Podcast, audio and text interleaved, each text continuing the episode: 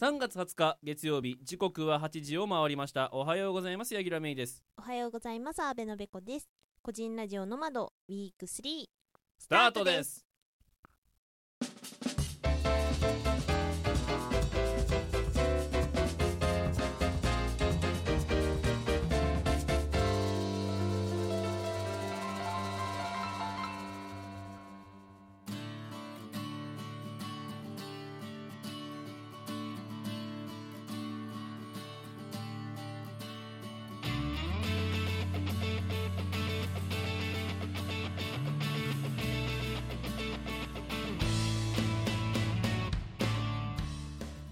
皆様の隙間時間にフラッと立ち寄る番組個人ラジオの窓パーソナリティの柳楽芽衣です。同じく阿部のべこです。お願いします。お願いします。はい。うん。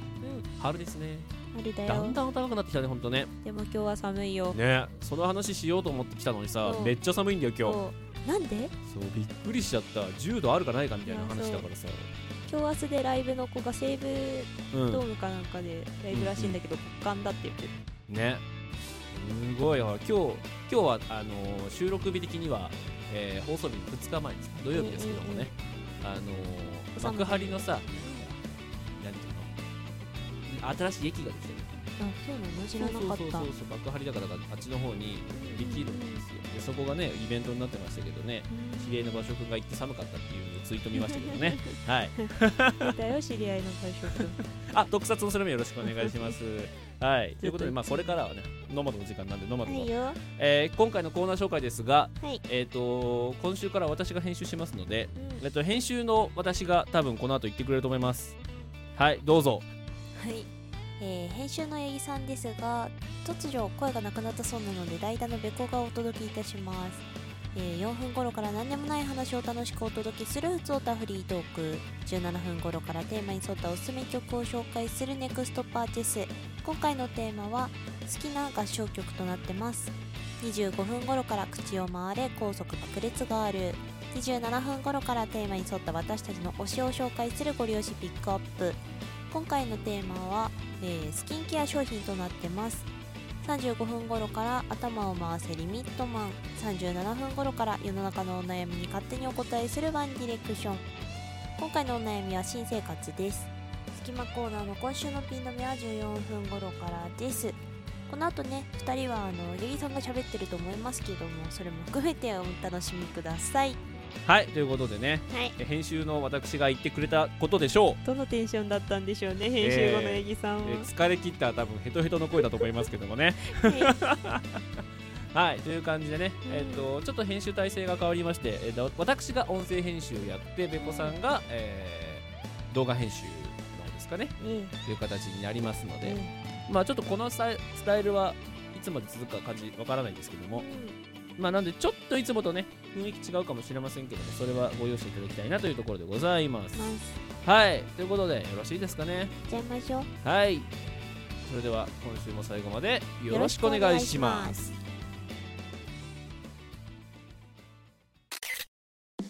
ノマドをお聞きの皆さんこんにちは。アルスタジオのアルです。K です、えー僕らカメラマン2人が撮影スタジオを舞台にいろいろなトークをお送りする「アルスタジオ」が毎週月曜日にポッドキャスト YouTube にて配信中です。えー突然お邪魔して大変恐縮ですが、えー僕らの方でも結構楽しい企画だったり、えー配信してますので、えーぜひ遊びに来ていただけたら嬉しいです。はい、ぜひ来てください。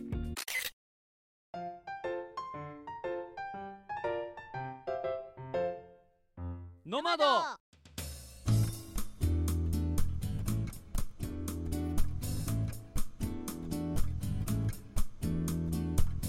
改めまして花粉症じゃない柳楽芽衣です。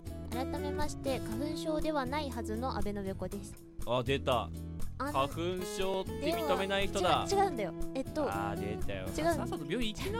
違うんだ。あまあ確かに最近病院に行ってないのはうん。本当なんだけど、えっともともとアレルギー性鼻炎でハウスダストダニホコリがあの振り切ってるタイプの人、はいはいはいなるほどね。なので年中はい。とりあえず調子が悪い、はい。でハウスダストダニホコリの人は多分花粉が飛んでるのもホコリ扱いかなんかで調子が悪い。黄砂もダメ。なるほどね。とってなると花粉症だからどうこうなのかがわからないんだよ。うん。しかもなんだったらダニが死に出す時期って11月ぐらいではい。寒くなって11月だったかな？寒くなってきて死んでその死骸がいっぱいあるせいで、はい。その後体調子が悪くってはい。その調子の悪いのがそのまま続いていくわけね。はいはい。で年中調子が結局あまり上がらずに回るわけ。う分かんなくない？んわかんないけどでもさなんか花粉症ってでもちょっとさ特殊じゃん。うん。アレルギー反応がより強いじゃん多分。アレルギー性鼻炎とかと比べれば。俺もだって鼻炎のたちだからさ。うんどっちかっていうと鼻詰まりマンだけどうん鼻声マンだけど。うん。でもね今んとこ目とかには出てないから、花粉症ではないはず。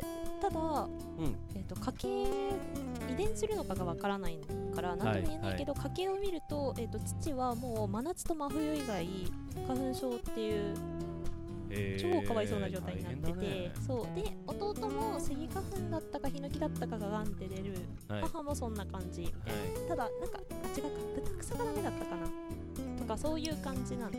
まあアレルギーはでもそんな遺伝はしないとは思うけど体質だからちょっとわからんね。そうそうそう。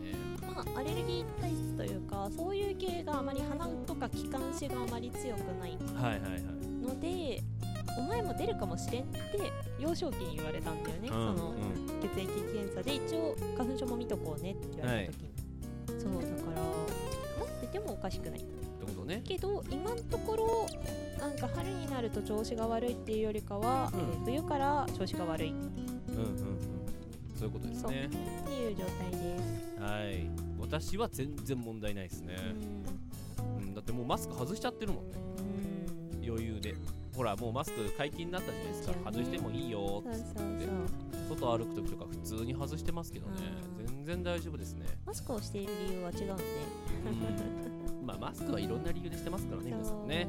はだっいてお化粧めんどくさいの。ああそれはでも前からあったよね。そのコロナ以前からそんな話はありましたけどね。今の時期はね、あのコロナ以前からマスクしてても許される時期だったから。そうね。まあそういったところでございますか？そうですね。今回はねお便りをいただいてるんですよ。お便り？はい。いただいてますんでねごはい。紹介したいなというふうに思います。お願いします。えーとこちらはですねえー首都高速道路5号5号寝袋線か。首都高速道路5号寝袋線という、うんえーお名前でいただいてございます。ありがとうございます。ありがとうございます。はじめまして首都高速道路5号寝袋線と申します、ん。最近 YouTube にてやっと履修し終わりご報告でお便りを送ります。う全部見たんですね。すごいな。終わったと思ったら生放送が数本上がっていることにまだ数本あるのかとやや落胆しまだ数本あると楽しみとが、えー混ざりつつ今聞いているところです。えこの気持ちはなんだ まあ生放送以外を聞き終えた感想ですがなぜかベコさんがメロンパンだかアップルパイだかを丸焦げにしたトークが頭から離れません。あまり本編と関係なくて申し訳ありません。いえいえいえいえあれですよ、メロンパンですね。それは、バーニングメロンパンのお話です、ね、バーニングメロンパンですね。ええだいぶ初期じゃないのあれ。あれはでもこのスタイルになってからのはずだよ。だったっけか。あ違うか。でもこのスタイルになったのってさもう第2回か3回ぐらいだからね。あのえっとあのとりあえず新しいというか、共同生活を始めてからなのでうん。あのうん。お話は、あスタイルってあれか。あの番組の構成が変わったってことか。そうそうはい。そうだから Spotify に入った入ったっていうかアンカーとかでポッドキャストっていうものに配信されてかからですね。らかな、うん。と思いますが、まあ、記憶が定かでないので。なんだっけ？あの温めようと思って。そうあの前日に共同生活者の一人がパンを買ってきてくれたんですね、うん。でベコの分だぞって言ってメロンパンが置いてあったんです、はい。メロンパンってさレンチチレンジじゃないわ。あのオーブントースターでちょっと温めるとさ、うん。中ふわふわになって外カリカリになって美味しいじゃん。うん。だから温めようと思ったのね。はいはい。でオーブントースターって一回ちょっと多めに回しといてうん。本来の時間に合わせるっていうことをするのよ私、うん。なんかその方がいいみたいなのを昔多分読んでしまったんだな。はい。でそれをするんだけどあの時期はすごい疲れていたからうん。多分今みたいな時期だったと思う。うん。回し切ったんだよね。うん。そのまま忘れたんだよね。ただただ長時間焼こうとしたわけですね。でしかも悪かったのは、はい。なんか準備をしなきゃいけないかなんかでちょっとうん。2階の自分の部屋に戻ったんだよね、一瞬離れたんだ。そう。だって3分もかからず終わると思ってるからさ、うん。そのまま放置しとけばいいじゃんと思って、うん。そしたら下から慌てた声で「ペコー煙出てる!」へ 降りてったらですね見事にメロンパンから火が上がってました慌ててトングで取り出して水につけるっていう、火災報知器はならなかった振りの時はならなかったなならなかったんだ。うん、この間のジンギスカンパーリーの時はなったけどね なるほどですね。っていうねはい。お話がありまあして。りましたね。はい。実はまだあのお便りついてるんですよ。あ ごめんなさいね。バーニングメロンパンが楽しくなっちゃった。えーあの放送開始当初から比べると、えー音声関係がとてもいいなと思いました。ありがとうござい収ます。録関係は今使用している機器など差し支えない範囲を教えていただきたいです。今後も楽しみにしてます。ということでございます。ありがとうございます。ありがとうございます。はい。まあ収録環境とか録音環境というかこういうマイクとかねうんうんうん。はうちの番組は一番こだわってるんじゃないですか？というかね好きなのこういう機器とか、うん。あのーなんだろう精度よくしていくとかはい。そういうところが好きな。うん。まあ一番そのなんだろうな番組としてさうん。なんだろうお笑い色が強いわけでもえーいわゆるなんていうかなちょっと知識系なわけでもないしさ、うんうんそういうちょっとコンセプトがあるわけじゃないので、まあ、強いて言うならばえ FM ラジオっぽいというコンセプトなのでそこは音を良くしていくのが一番だよねっていうことでわざわざえースタジオをお借りして、うん。えースタジオでマイクを持参して、えーうん。録音をしているという形でございますね。そうです。ちなみに使用しているマイクは、えーお互いオーディオテクニカですね。そうですね、ええ今私がえっとなんだ？俗に言うダイナミックダイナミックでですすね。かでヤギさんがコンデンサーを手に持つという暴挙に出ています。そうですね。あの固定する場所がないので手で固定するというね、アウトなんだけどね。うん、本当はね。そう。でスタジオにあのついてるヤマハのなんだっけん？おああのミキサーがねありますんでね。ね。そこで混ぜてます。よオーディオインターフェースですね。インターフェース通して、えー携帯に録音するというそうですね。LINE で出してあの携帯の方で LINE 入力であの録音できるやつ使ってそうそう。そうえー録音をしてます。はい。でどちらの声は左右に振ってあるので一応分離して音量調節とかいらんとこ切ったりとか、あのいろいろねバランス取って編集している、ノイズ消したりとかね。そうね。まあそれでもね音は安定しないよ、うん。超大変。いつも品質合わせるの難しいよね。一定のものを出すって難しいからね。ね。なのでねあの音悪いなって思ったら、えー編集者頑張ったんやなって思ってあげてください。そうね。ええ。ーなかなかね音がぶっ壊れることもありますからありますねあります。撮ってみたら全然ダメじゃんみたいな時よくありますから前ね回のあのーリモートの時はちょっと八木さんの音がどうしてもおかしくなってしまって1個取り直したんだけど、うん。後のやつはもうそのまま行ったのでちょっと八木さんだけ AM 風です、そうねあのスルメもそうだったんだけど、うんスルメも一回撮ったら全然ダメだった時があって、オープニングだったっけな？あそううん。そう、ねぶっ壊れた。あるからそうそういうの撮り直しとかもありましたからね。ええ。ね。っていう感じで我々はこれからも音質の向上に向けてあと番組の質向上に向けて頑張っていきたいと思う所存です。あ話しすぎた？いえいえいえいえ。ちょうどいいぐらいじゃないですか？他にもいっぱいもらってるんです。次回おお話しします。はいといった感じでここまででよろしいですかね。はーそれでは以上「ふつおたフリートーク」でした。いでした。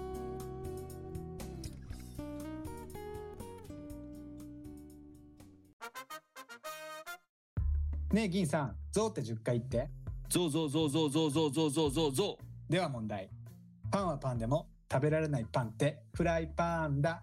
橋本環奈ウずっと何言うてる今これ。30秒しかないのよこれはいこんな感じで富士乳銀豊丸の男3人でのフリートークラジオをポッドキャストので配信させていただいております。ぜひ一度ご視聴しに来てください。あなたのお耳に三つ穴マスト。三つ穴？コンセントでした。コンセントでした。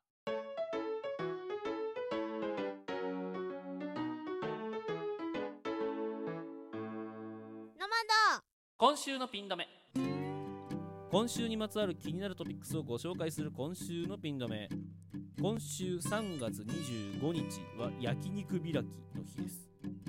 神奈川県横浜市に本社を置き焼肉のタレなどさまざまな調味料食品の製造販売を行うエバラ食品工業株式会社が制定しています、えー卒園卒業入学新学期新生活のスタートなどお祝いの機会が多い春休みに焼肉を囲んで新たな門出を祝ってほしいとの思いが込められているそうですね。はい。次は春休みの最初の土曜日となることが多い。3月の第4土曜日に、えー制定しているそうですね。春休みってそんな時期か。春休みって短いですもんね。なんかねそう夏休みとか冬休みとか社会人になるとねあんまね春休みっていう感覚がなくなってくるんでね。あの微妙なとこではありますけども。でもねやっぱ焼肉ね。なんで焼肉ってなんであんな美味しいんですかね。わかんないですけど。まああの年齢がね年齢になってくるとだんだんだんだん油っぽいものが食べられなくなってくるなんていう話を聞きますが私はまだバリバリね焼肉大好き世代なんでねまああの近々私記念日がありますのであのその日もねやっぱり焼肉を食べようというね話になってましてね美味しい焼肉をねもう腹いっぱい食べようというところで、えー楽しみにしてるところでございます。全然話がそれましたね、皆さんもあこの焼肉いかがでしょうかといったところで、えー今週3月25日土曜日は焼肉開きの日です次回もお楽しみに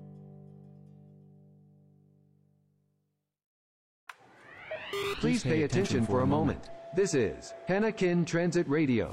毎度毎週金曜日配信中ポッドキャスト番組花金トランジットラジオです。お相手は場所と矢吹とおっさめタイラーです。年初系週末の入り口に元気をチャージできるポッドキャスト。新たな面白を追求しポッドキャストの限界にアイフルだ挑戦中でったらじゃないの？すどうする？放送コードギリギリのエピソードトーク。いっぱい聞けこれ YouTube でやるような企画。パーソナリティ2人とも戻ってきて。今日は花虎があなたのハートをロックする。ピース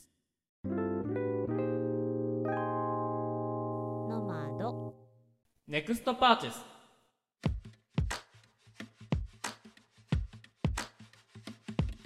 毎回テーマに合わせたおすすめの曲を紹介するネクストパーティスはい。今回ご紹介ベコでございます。私です。はい。今回ご紹介いただくのは？好きな合唱曲としていました。はい。はい。なってたはずです,、はいね。はい、はい。そう合唱曲ね。あのー、もともと歌が好きな人でうん。で、えー、と母が合唱団に入ってたような人。はいなので歌うの好きなのね。ゴスペルもやってたしあねそうねそうね。でうんとよく飛ぶ声を持ってるタイプなので、はい。えー小学校の時ってさ大体大きな声で歌えてさよく声が出て音もあちょっと合ってればさ、うん。褒められるんだよ。うん。だからさ調子乗ったよねきっとおーまあ調子乗るべくして乗ったねそれはね。高い音も出るからさ、うん。そう調子乗ったよね。っていうところから始まって合唱曲ってもともと好きなんだけどううんーんまあ皆さんもこの時期からちょっと前もあるけどこの時はい。期特に、あの式典が多いのではい。合唱聴くでしょっていうところから、えー好きな曲を持ってきて紹介しようかなと思います、はい。えー今回紹介するのは「えー春に」というはい。合唱曲です。はい。うん、あのー、えっと谷川俊太郎さん。はい。あのーアトムの作詞もされてたりそのうん。そのあの詩人のそうですね。有名な。有名な方ですね。えーが国語の教科書とか載ってあますね。そうそうそう、ん。の方が書いた、えー詩集の「ドキン」っていう詩集に載ってる「うん。春に」っていう曲に、うん。えっと木下真紀子さんだったかな？っうん。ていう方が、えっと曲をつけたはい。合唱曲になってます。はい。でえっとねえっと真紀子さんねあと4曲ぐらいはい。谷川さんのあの俊太郎さんの詩に曲をつけて合唱曲にしてて5つセットなんだって、本来。でも私春にしか知らなかったんだけど、うんで、えっと春に自体がさっき言った通り教科書に載ってて、はい。そう。で、えっとね、ちょうどね6年生の教科書だったり中学生の教科書だったりぐらいにはい。載ってるのね。で歌自体もとても詩自体も面白いし、え曲自体合唱曲自体もとてもいい曲なので、はい。あの中学生ぐらいが歌う人気の合唱曲、はい。なので聞いたことある人も多いんじゃないかなって思います。はい。そうそうそう。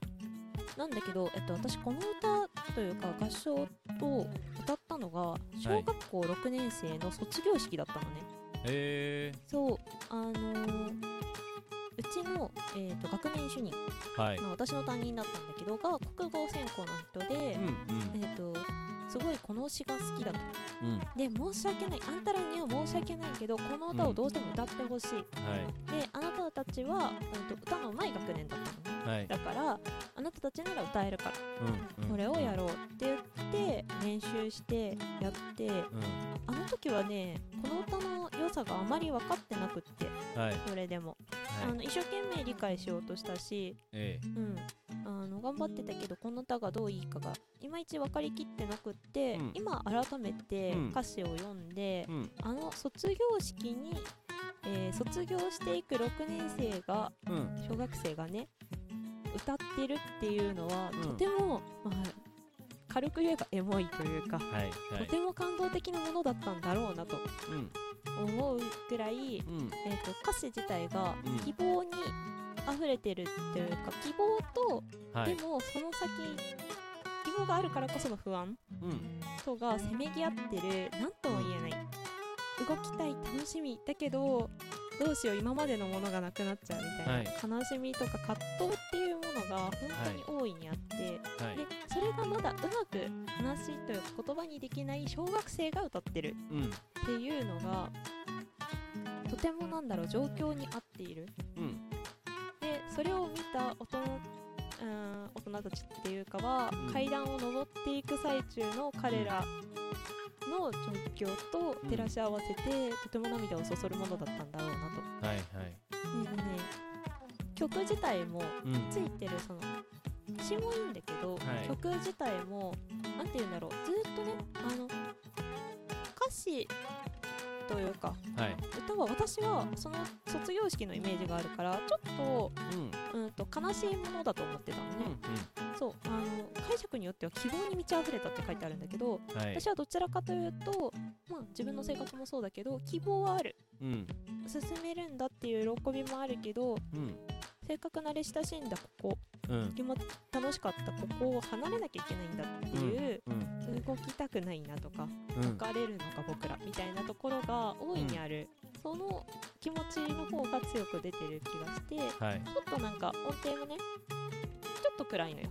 うん。というか静かな、はい。なんだけどずっと裏であの春の小川のせせらぎのよううん。な綺麗な伴奏が鳴ってるのね、ずっとタラララタラララ鳴ってるっていうのがめっちゃよくって。うん。でしかもうんとなんだろう単調なうんと伴奏ではなくって、うん。なんだろうな歌の構成というかその合唱の振り分けもそうなんだけど、うん。ちょっと軍読というかはい。に近い、彼の声が上がってこっちの声が上がってそう、男の子の声が出たと思ったら女の子の声があって、うん。で歌詞をかぶせたりとか認証があったり、でさっきまで全然違うものを弾いてた伴奏が、えっと音はめに来たりとか、そうあの心のダムにせき止められのところの心のところに、こう歌詞のその間と一緒になるように伴奏というかピアノがカンカンカンって入るのとか、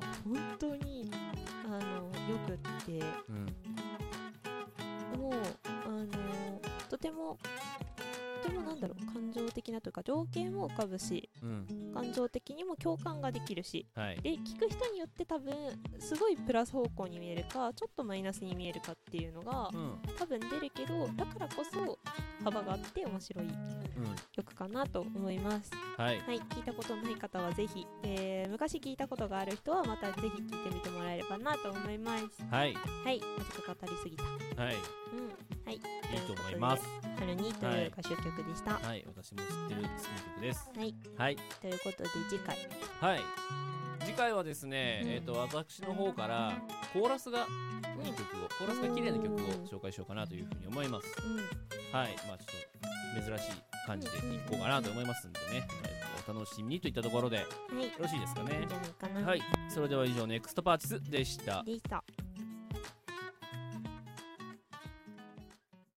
ああ言えばこう言うは、アラサーに向けて歩みを進める男たちが飽きるまで喋るポッドキャスト番組です。Apple Podcast、Amazon Music、Spotify で配信中。配信してます。してますよ。なんか CM やから言いたいことないですか？まあ、聞いていただければわかるんじゃないでしょうか。なるほど。本編を聞けってことやな。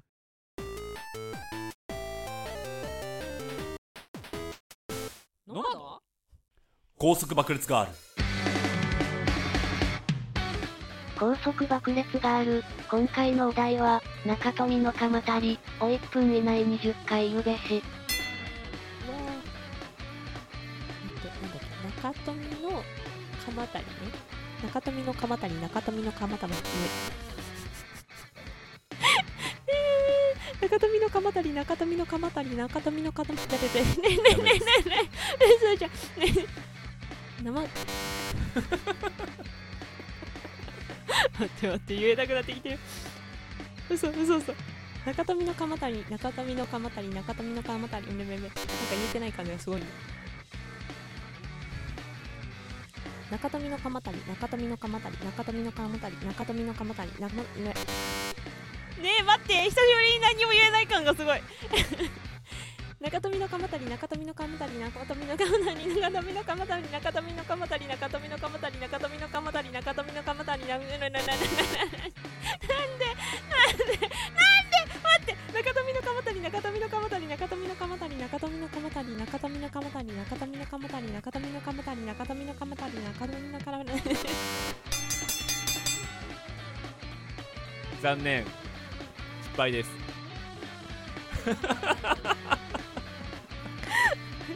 これ系か。分かったぞ。これ系だな。あなたが苦手なの。途中生っつった。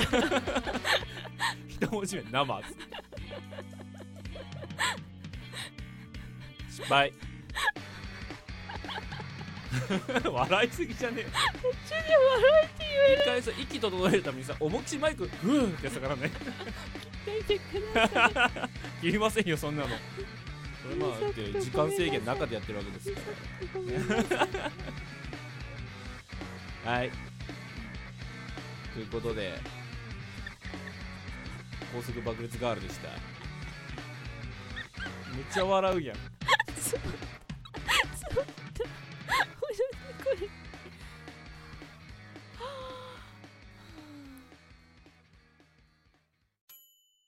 ノマドをお聞きの皆様こんにちは。新米パパの奮闘記のモルです。今話題の男性の育休。育休中のパパが何をしているのか気になりませんか？私の番組では育休を1年取得中の新米パパが家事、育児に奮闘しながら娘と一緒に少しずつ成長していく様子をお話ししています。各種ポッドキャストにて毎週木曜午前11時配信中です。ノマドゴリ押しピックアップテーマに沿ったおすすめ一押しご利用しを紹介するご利用しピックアップです。はい。はい。今回の紹介者は八木さんです。はい。うん。そして今回紹介してもらうのはスキンケア商品となってます。スキンケアね。うん。今の今までねそのテーマ忘れてましたけど。おっと？もう毎回言ってるやろ？ちゃんと自分で考えてくるんやぞって。準備をしてこようねっていう話をしているよ。お互いね。そうえーあまあでもあ忘れてたっていうか、うん。どう紹介しようかなと思ってて、正直、まあ、スキンケアって、まあ、やってはいますけど、そんな人に語れるほどのことはやってないので、ほだからこそじゃん。女性はさいろいろあるじゃないかなんかあれやってこれやってそれやってとかさ乳液がどうだの化粧水がどうだのなんだのかんだのあるじゃないですか。まああなたはさておいてね。おっと、うん。一応やってるもん。ちゃんとコットンで拭くようになったもん。あ本当ネット塗るようになったもん全部均等に行くようにしたもんケアっていうことで言うと、まあ一つにはなんだろうなまずは、まあ、商品の話もそうなんだけど、スキンケアっていうところで言えば昔今の奥さんじゃないんだけど、昔付き合ってた人から、あの散々怒られたんですよ、スキンケアをしろと、お前はやれと。お前やらなさすぎてんだと、実際やらないんだけど全然、もうやれって言われてあのまず顔をゴシゴシするなと。泡でファッてやると。泡立ててからファッてやると、そう。化粧水とかを塗るときもなんかベタベタベタベタズリズリするなと、スッてなんかこう当てるようにこう当てがうんだとあれはと、めちゃくちゃ言われてで嫌いになったね。あスキンケアがね。うん嫌いになったね、うん。なんでこんなやんなきゃいけないんだよと思って。思いましたけどあのコロナ禍でマスクしてたじゃないずっと、そうするとさマスクの中ってこもるんですよ、どうしてもねほらあのちょっと肌が荒れるようになりまして、まあこれはやらなきゃいけないなというこことで、えっとやってますね。で私使ってるのは、ウーノですね基本、ウーノはいのはいはい。えっ、とまあね場合によりけりその時売ってるやつ買ってるから別にどれでもいいんだけど私はスクラブ入りのやつあの炭のさ粒入りのやつを使ってはいますがちょっとあのメンソール系のねさっぱりするようなタイプですね。油が多くはないけど石油ってちょっと気持ち悪いじゃん。あ分かる。さっぱりしたいタイプは分かる。そうそれはねやっぱさっぱりしたいというところでさっぱり系のやつを使ってますね、はい。であとはプラスアルファで一応そのなんかオールインワンのやつをさ、使ってたりはしますよ、ただあれもねめんどくさいよね。いやめんどくさいからオールインワンになることない？うん、いやあれオールインワンすらめんどくさいなと思う時はありますけどね。ただえっ、と私が使ってるの何だったっけな？名前がねいまいちわからないんだよね。もうあの使わななんだかな？その商品というのをあまり気にしさ気にしなさすぎて。確かねウーノのねえっ、と今調べました。バイタルクリー。ムパーフェクションかなえー、これ一つでっていうやつですね、でまあエイジングケアっていう風な形で触れ込みでね出てますけども。まあ個人的な感想ですよ、で言うと非常に効果が出やすいイメージ。私と相性がいいんだろうねきっとね。まあそれはそと思うけど、それまで全然こう肌が荒れててでまあそんな肌汚い方ではないけどとはいえさどうしても細かいちょっとさあの汚れとかつぶあのブツブツがあるとかっていうのはやっぱあったんだけどあれ使うようになってからはだいぶ改善されましたねそこら辺が。うん。だいぶねあのもちもちになっていきましたね。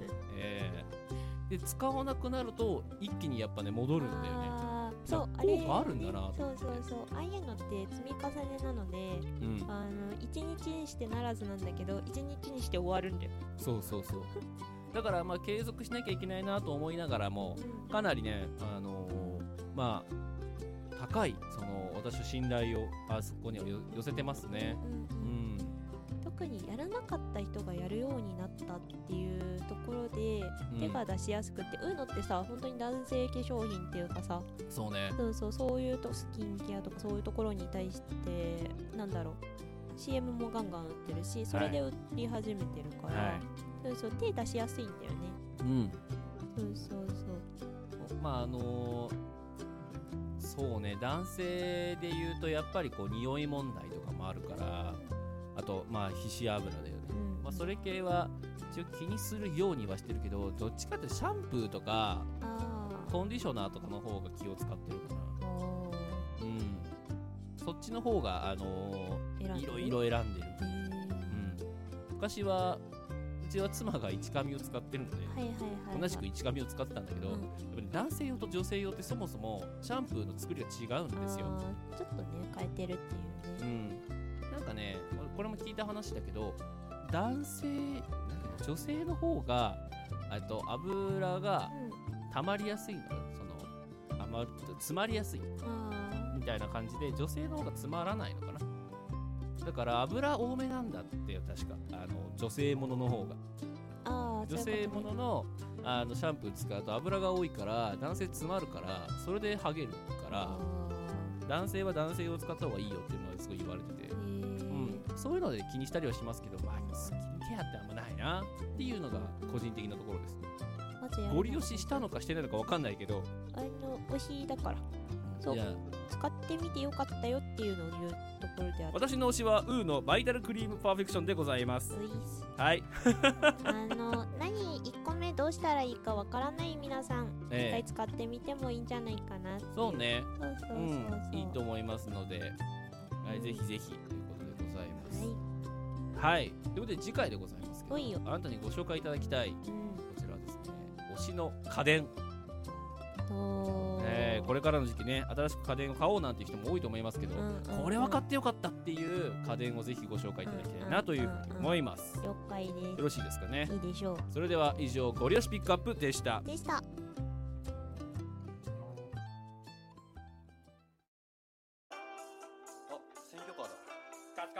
カズカメフもどうぞよろしくお願いいたします。帰って聞こう。本格ラジオ番組「カズカメ FM」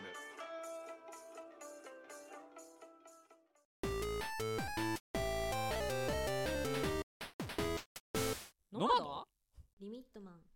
リミットマン、今回の指令は、白い食べ物。を1分以内に5個答えよ。白い食べ物。白い白米。豆腐。え白身はあり？メレンゲ。メレンゲにしときゃいいやろ。えー、っとあと白いのでしょ？白い食べ餅。うん。あパンは茶色か外側は。そうな。なんだろう白い食べ物あーっとパイタンスープしゃあねえなよしとしよパイタンスープやまあろまあ確かに。だろ？白って入ってんだよだってあれ。確かに、うん。そうそうそう確かに。食べ物でしょ？食べ物、ね。食べ物。スープは食べ物。そうだよな。他は食べ物。うん。あれ飲み物じゃねえ飲み物じゃない。のうん。いいでしょう。やったじゃない。結構です。イエーイ。ちなみにあなたが最初にさやる前に言った5個って何だったの？えっと豆腐と大根とはい。かぶと、はい。あと野菜ね。あそうそうそうそうに行ってた。はい途中で、あと何だったっけあでも餅出てこなかったからな途中でふふ？ってなって。はんぺんとかもあるよね。あそうね。うん。白はんぺんね。そうそう。あ途中で生クリームかなとかもあーあのメレンゲが似たようなもんですそうそうねそうそうそう。はい達成、はいイ。エーイ。ということで以上リミットマンです。でした。でした。はい。日々のいとまパーソナリティのコウジです。なあちゃんです。ゆいです。日々のいとまに薬と笑っていただけるよう、毎日0時頑張って配信しております。この配信は Google Podcast、Spotify、Apple Music で配信してますので、ぜひ検索してみてください。ツイッターでハッシュタグ日々の糸まで検索をして、私たちと遊びましょう。ぜひよろしくお願いいたします。言えたお願いします言えた。いいんじゃない？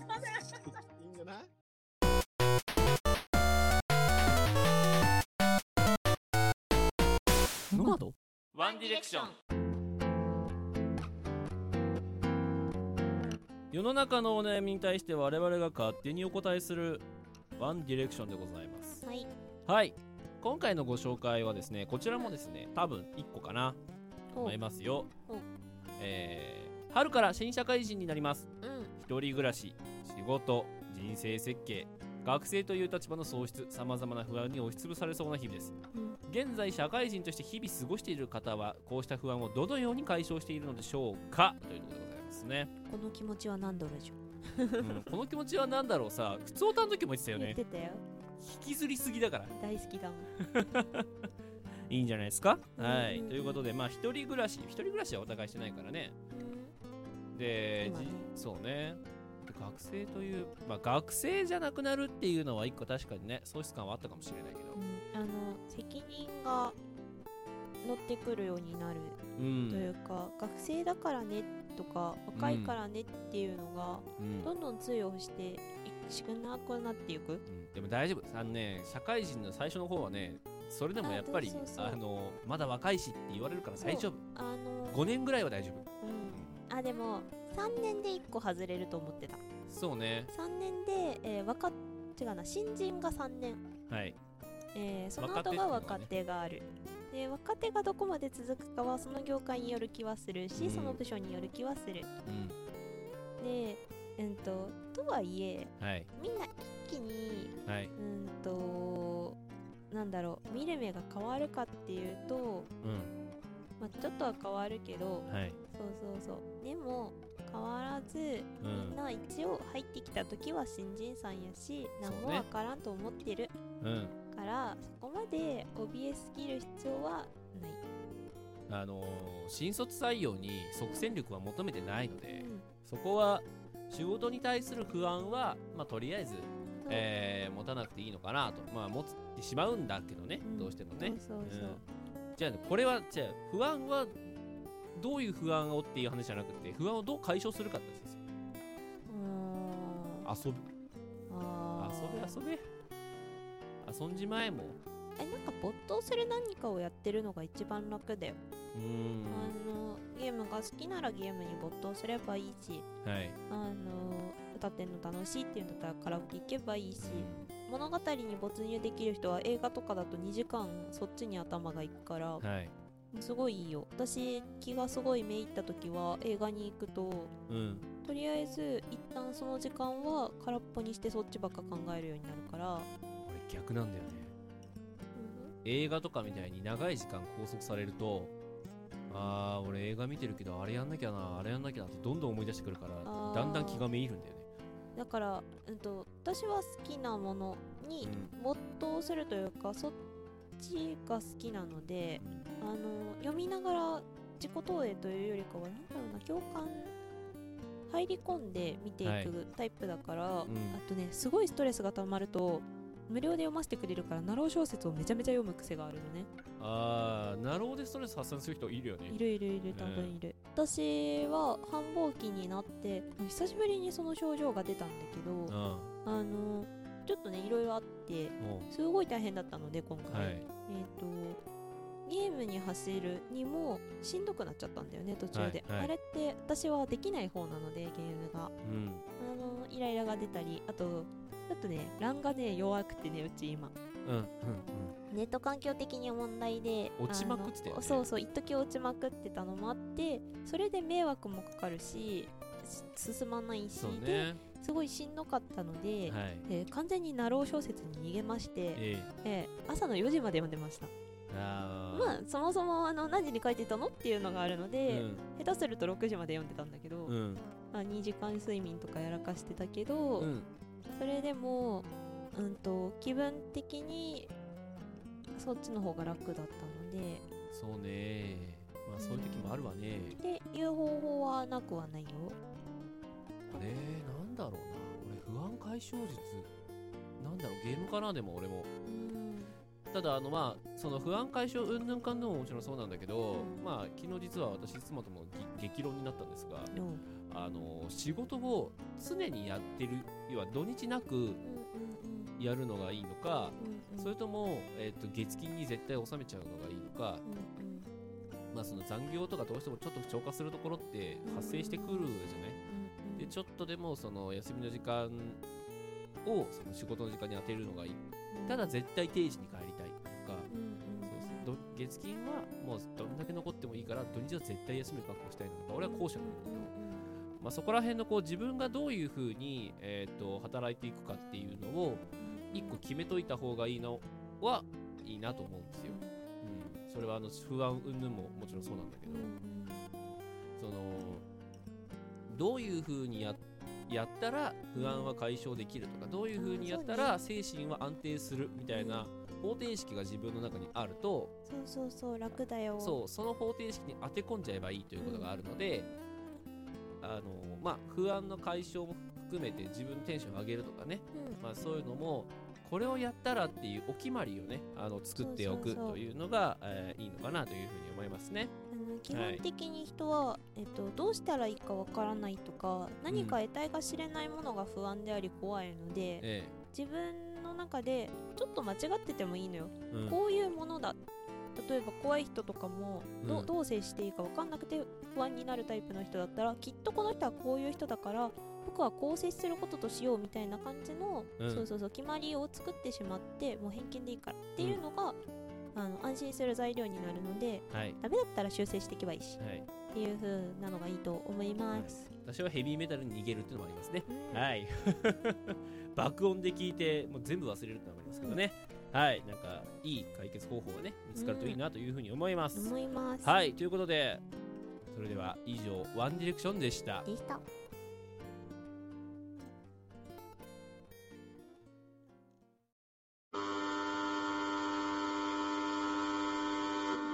映画ポッドキャストボンクラ映画館でございます。この番組は映画の感想を語るだけでなく、映画関係者や著名人がなぜかゲストで時々登場し、他の媒体では絶対出てこない話を披露する同化している番組です。月1更新でやっております。Apple Podcast、Spotify、Amazon Music、Google Podcast で配信。番組 Twitter、Instagram もやってますので、フォローもお願いいたします。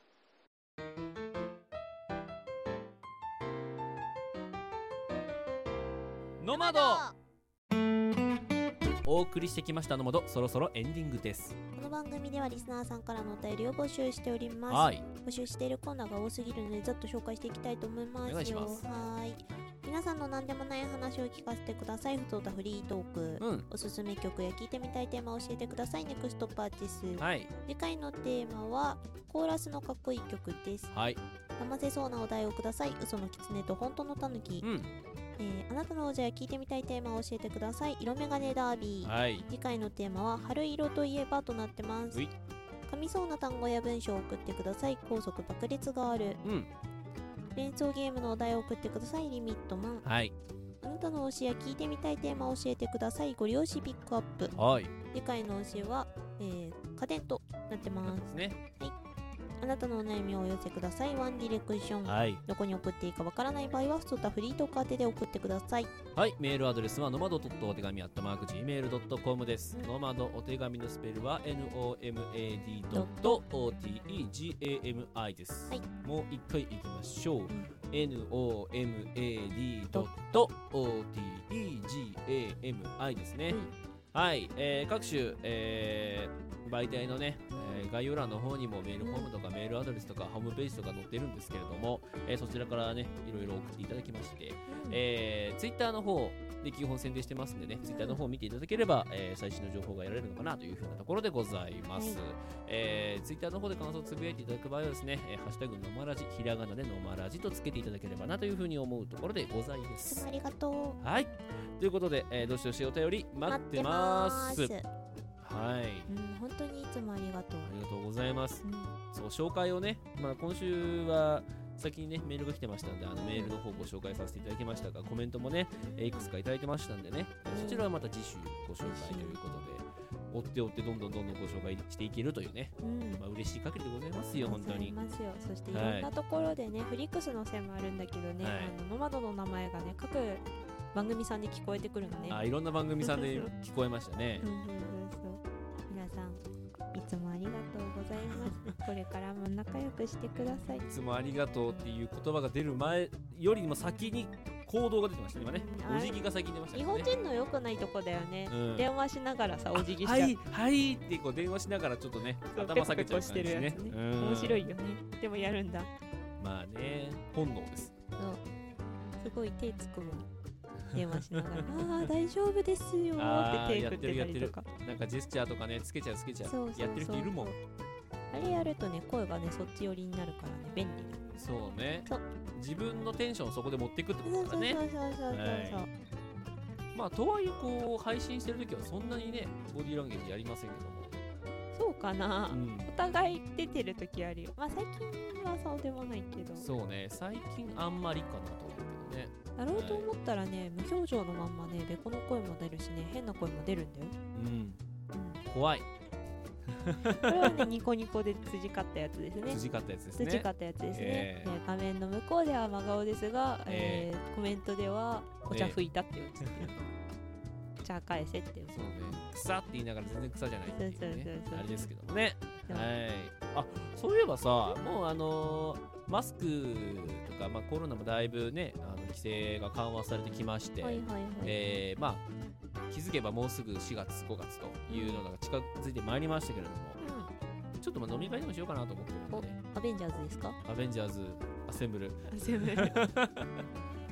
あのね、あの関西のアベンジャーズほどのあれではないですけど、うあん、ちょっとね、まあ、えー皆々様と、えーお酒でも飲めればいいかなというふうに思ってるところではございますんで、ご興味ある方はぜひあのご連絡いただければ一緒にやりましょうということでね、思ってございます。思ってます、はい、ただまだ思ってるだけです。うん、えー。思いは募る、ですね。実らぬ。いや実はね他のポッドキャスターさんに花見行きませんかっていうふうに誘われてたんですけどあれがねそのやろうと思った会場が花見禁止だったらしくってすいませんできませんみたいなねあのお話もいただきましたけど。まあねちょっとあまりやっぱりコロナ対象ねあの緩和されたとはいえやっぱ脅威であることに変わりはないのでそ、ね,、こら辺を気を使いながら、えー、少しなんかやってみようかなというふうに思ってるところでございますのでぜひぜひそちらもお楽しみにと言っても、まあ、やるかどうかわからないので微妙ですが。はい。という感じでよろしいですかね。いいんじゃないかな。はい。ということでここまでの相手はヤギラメイト阿部のべこでした。バイバーイ,バイバーイ。暖かくなってきたからね。春眠暁を覚えず。確かに。